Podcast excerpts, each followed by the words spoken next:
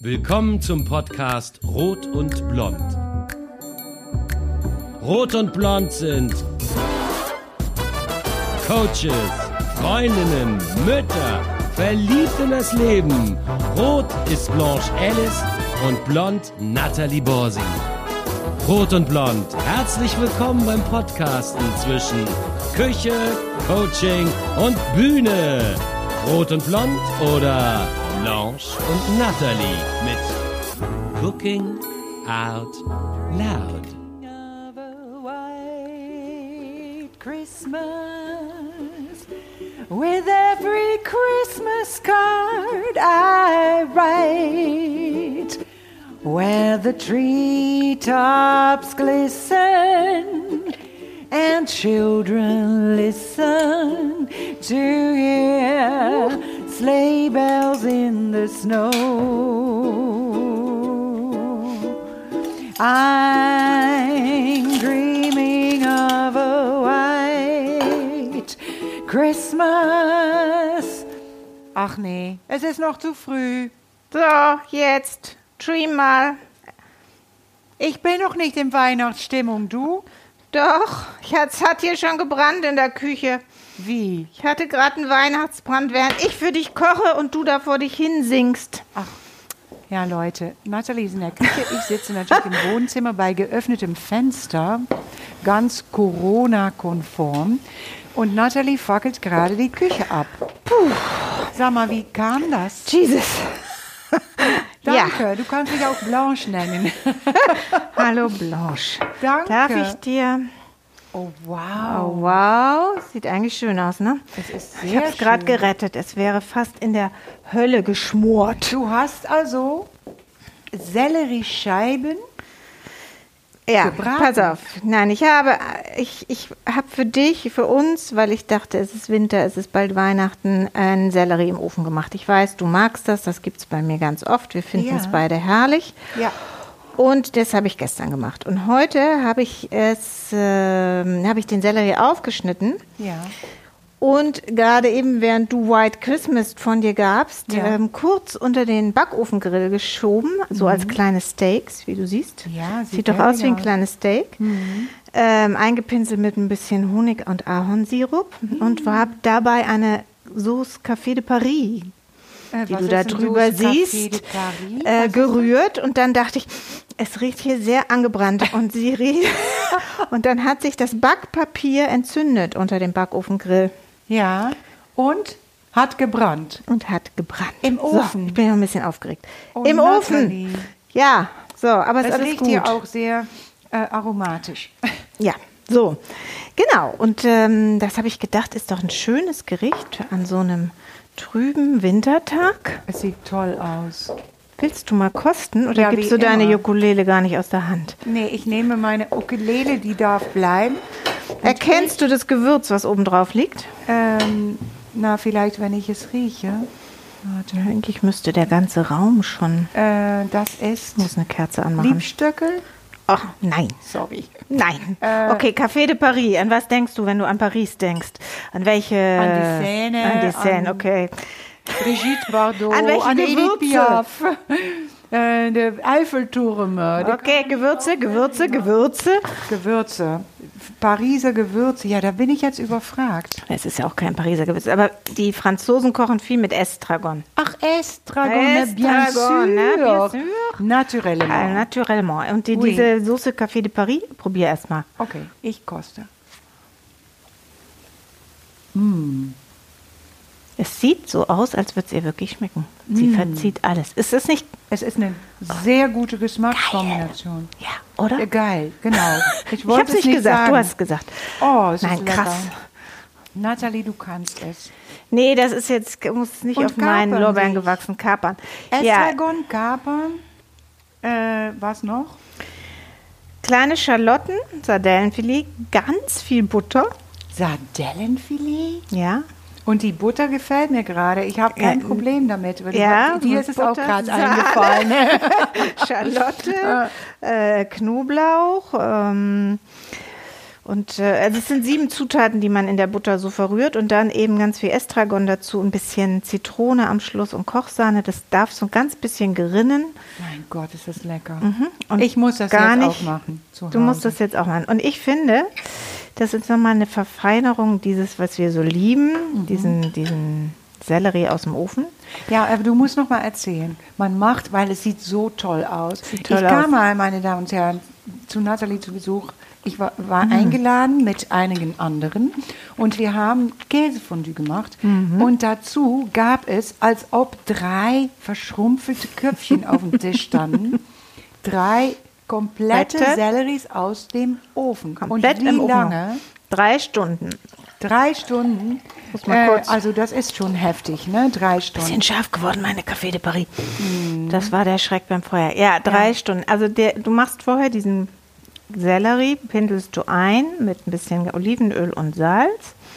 Äh, putzt ihn richtig ja, das gut. Das Putzen ist natürlich heftig. Mit einer Gemüsebürste. Ja, und unten dieses komplett gerubbelte mal schneidest du ab, sodass er ja. eben steht. Auf dem, ja. Der darf dann auf dem Backpapier stehen. Mhm. Und dann stichst du ihn ein mit der oh, Gabel. Ja. Vielleicht so fünfzehn Mal. Ja.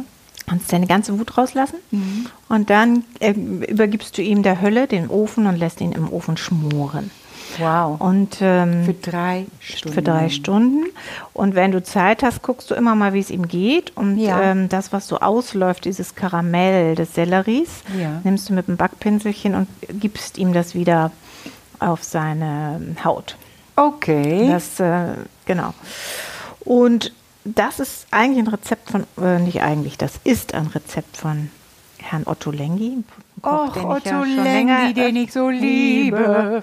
Ja. Und der hat ein wunderschönes neues Kochbuch rausgegeben, der, ja. ähm, das heißt Flavor. Und das ist vollkommen, wie viele seiner Bücher, aber das ist ganz äh, ohne Fisch und Fleisch. Ja. Und ich, das Erste, was ich gekocht habe aus diesem Kochbuch, ist dieses Sellerie-Steak, weil ich ja seinen Sellerie so liebe und dachte, mhm. den jetzt nochmal aufgeschnitten, mache ich auch manchmal. Du ja. kannst das auch in der Pfanne kurz einfach karamellisieren. Mhm. Aber ich lebe, liebe Café de Paris-Soße. Oh, das ist wirklich das ist eine Entdeckung. Was Tolles zu Fleisch. Ja. Wobei, jetzt mal ganz ehrlich, die ist ein bisschen scharf geworden. Ne? Da kommt nämlich Cayenne-Pfeffer rein. Also ja. das war gerade der Schreck vom Feuer. Ja. Eigentlich ist die noch ein bisschen sanfter. Sehr gut. Und aber sehr aromatisch und lecker. Genau. Und du singst ja White Christmas, weil wir sind so ein bisschen in der Adventszeit gerade. Ja, ne? Es ist so unvermeidlich. Ich habe das mehr aus Jux und Dollerei gesungen, weil ich dachte, ich muss mich selbst doch mal einstimmen. Auf. Aber ich bin da noch nicht. Für mich ist noch der Sommer noch gar nicht so weit weg. Die Kerzen angemacht. Ja, das ist lieb. Und ich hm. habe große Mühe äh, immer, jedes Jahr wieder, zu merken, dass in sechs Wochen Weihnachten ist, dann denke ich, ah, oh, nee, nee, nee, nee, nee, nee, nee, nee. Ganz überraschend. Ja, das Jahr ist auch so vorbeigerannt, dieses komische Corona-Jahr. Und natürlich... Du sagst das Wort. Ich dachte, wir kommen eine Sendung aus ohne das Wort. Nee, äh, es ist zu, zu aktuell. Echt? Weil ich, ich höre auf Cosmo Radio immer wahnsinnig gern diesen Taxifahrer, da steigen die Leute ein und dann unterhält er sich mit denen. Ja. Und wenn sie es schaffen, nicht das Wort zu sagen... Ja. Dann zahlt die Taxifahrt Radio Cosmo. Und ich finde, jedes Mal denke ich immer, das ist unglaublich, weil er genau die Fragen fragt, wo man immer denkt, jetzt antworten die, natürlich geht es mir schlecht, weil ich kann das Restaurant nicht ja, aufmachen wegen wegen ja. wegen. Und ganz viele sagen es nicht mehr. Nee, ich könnte es auch nicht sagen, das, das fällt mir gar nicht schwer. Aber ich meine, wenn man schon davon spricht, was das für ein Jahr war, mhm. dann ist es auch ein bisschen eigenartig, das Wort wegzulassen, finde ich. Und recht. ich, ich habe so das Gefühl, dass wir alle ein wenig froh sind, wenn wir am einunddreißigsten Dezember die Tür hinter uns schließen von dem Jahr zwanzig zwanzig. Was auch ein Jahr aber noch ganz viel Gemüse in der Hölle schmoren lassen.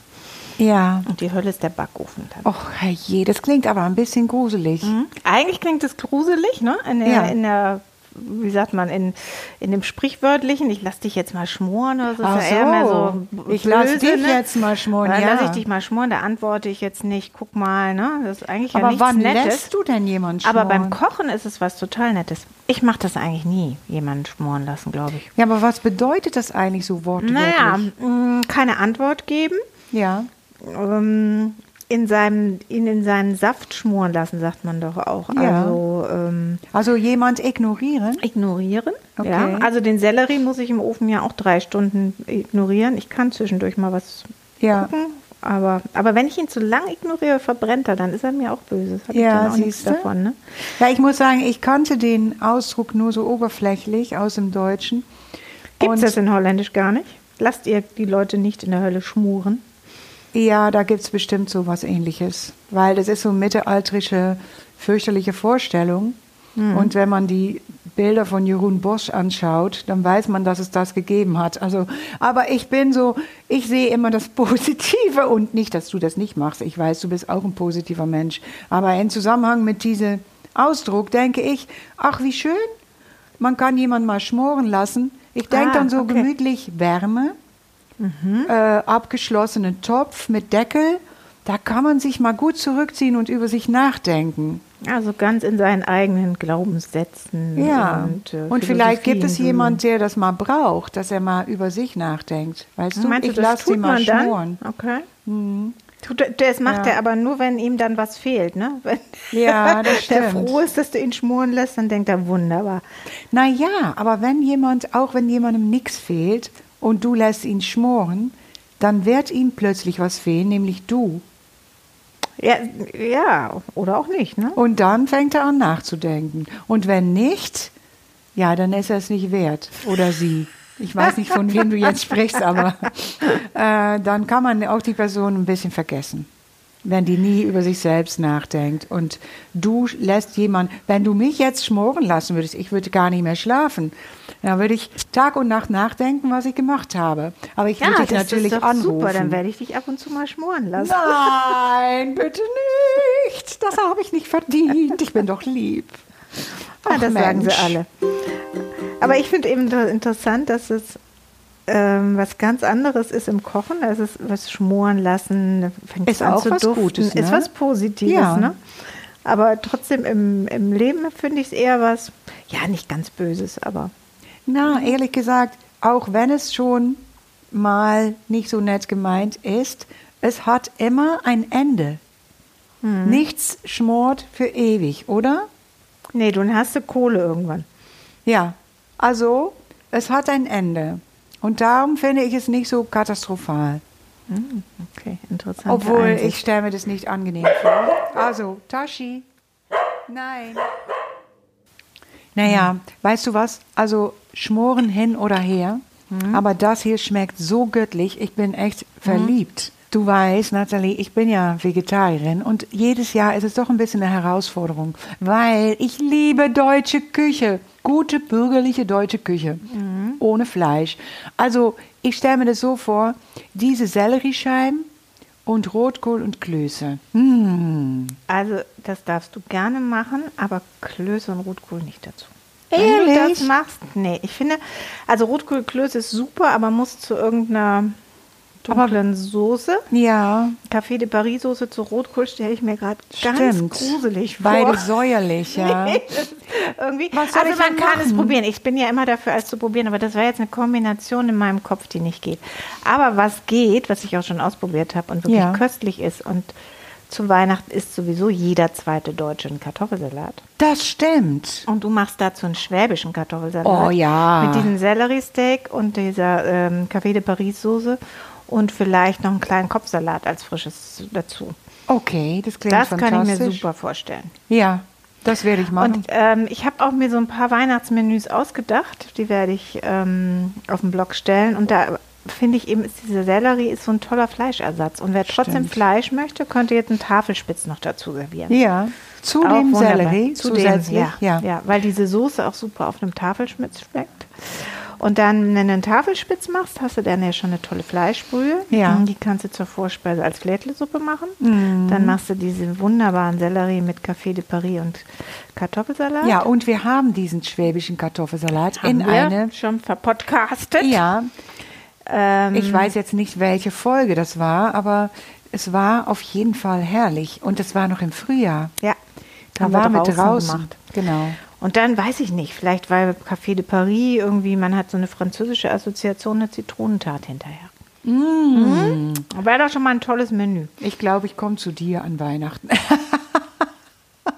Jetzt ja, guckst du ganz bedenkt. In der Art gibt es. Naja, ich bin ja an Weihnachten, ich weiß nicht, unsere Tradition ist ja, ob das jetzt dieses Jahr so geht, wissen wir noch nicht, ja. ist ja, wir sind in den Bergen, wir sind ja nie ähm, ich hier. Weiß, und das ist Bergen. entstanden, weil man meine Mutter vertrieben hat vom Süddeutschen nach Bremen und dann war ihre Bedingung, aber hier bin ich nie an Weihnachten, weil hier gibt es keine Berge, flache ja. Land. Ja. Und so wurde ich schon als kleines Kind immer in die Berge verfrachtet. Ja. Das heißt, ich kenne Weihnachten nur mit Bergen und mit Skifahren bis um vier ja. und ähm, ganz zünftig sozusagen. Du hast vorhin gesagt, du hast bei Paris an ganz viele wunderbare Chansonniers gedacht. Ja. Und da habe ich natürlich auch an eine wunderbare holländische Chansonnier gedacht, die im Namen von Blanchette ab und zu auch auftritt. Ja, stimmt. Meine Band Blanchette. Blanchette. Ja, das ist natürlich mit dem Repertoire von äh, Marlene Dietrich, Zarah Leander und Hildegard Knef. Und das Witzige ist, keiner denkt dabei an französische Chansons. Mhm. Aber Marlene Dietrich war ja eine der besten Freundinnen von Edith Piaf. Das wissen nur die wenigsten. Das wusste ich auch nicht. Ja, sie war sogar Trauzeuge bei der dritten Ehe von Edith Piaf. Der dritten, okay. Wie viel gab es ja, insgesamt? Ich glaube vier oder fünf. Okay. Marlene dagegen war immer nur mit einem Mann verheiratet, ihr ganzes Leben lang. Glücklich? Ein Deutscher. Und sie waren sehr glücklich, weil sie sich selten gesehen haben. Hm? Sie hatten ein Kind, ne, Maria. Und äh, er hat... Es war eine offene Ehe. Mhm. Äh, man glaubt, er hatte auch eine andere Freundin. Okay. Und sie war mit... fast jedem in Hollywood zum Beispiel, wohl ein bisschen zusammen, Mann oder Frau. Unsere Marlene. Ach ja. Aber die Geschichte geht so, Marlene war in Paris, um selber aufzutreten und hat da im Radio Edith Piaf gehört. Die mhm. sang äh, dieses berühmte Lied La Vie en Rose. Und dann hat Marlene gesagt, wer ist das und was singt sie? Das will ich auch singen. Und das hat sie gemacht. Auf Französisch, weil Marlene konnte nämlich perfekt Französisch mhm. sprechen. Tja, da hast du gesagt, das will ich auch. Es ist so ein schönes Lied. Und jetzt, wo ich verliebt bin, Juhu, ich dachte, die Nachricht des reden. Tages. Doch, ein bisschen schon. Ah, okay. Es ist ja kein Geheimnis. Also ich freue mich so, ich könnte es von den Dächern schreien. Und was würde ich jetzt lieber singen als... Quand il me prend dans ses bras, il me parle tout bas, je vois la vie en rose. Il me dit des mots d'amour, des mots de tous les jours, et ça me fait quelque chose. Quand il me prend dans ses bras, il me parle tout bas, je vois la vie en rose. Il me dit des mots d'amour, des mots de tous les jours, et ça me fait quelque chose.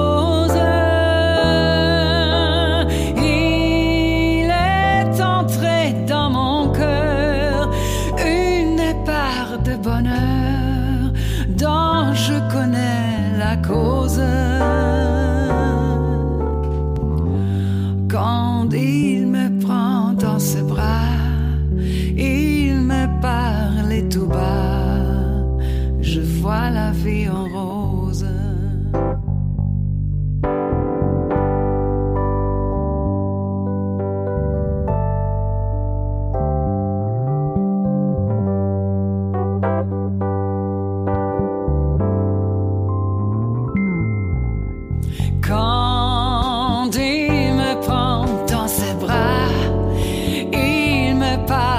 Tout bas, je vois la vie en rose.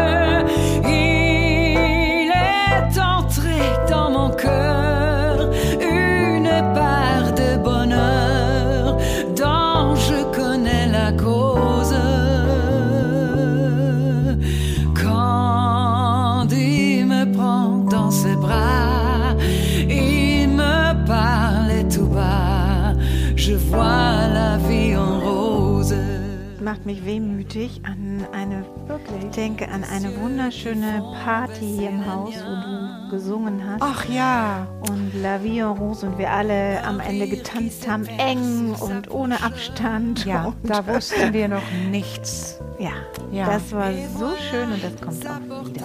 Ach ja, ich freue mich drauf, Nathalie. Und jetzt sind wir erstmal ein bisschen und, weihnachtlich. Ja, ein Geheimnis. Ich bin jetzt auch in Weihnachtsstimmung. Habe ich es geschafft? Ja, mit deinem herrlichen Essen. Also ich muss mal sagen, mit deinem Essen zauberst du sogar bei mir Weihnachtsstimmung. Das freut mich. Hey, hallo, cheers. Merry Christmas. Noch ein paar Wochen. Ciao.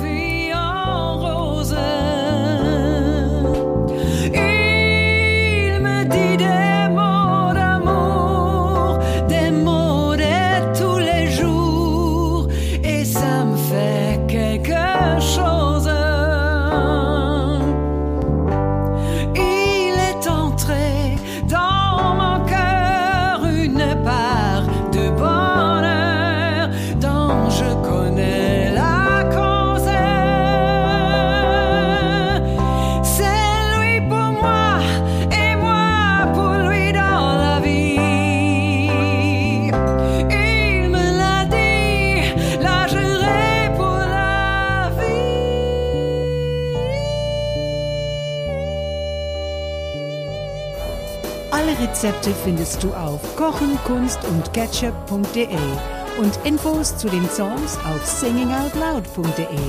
Magst du Rot und Blond mit Cooking Out Loud? Bitte abonniere uns.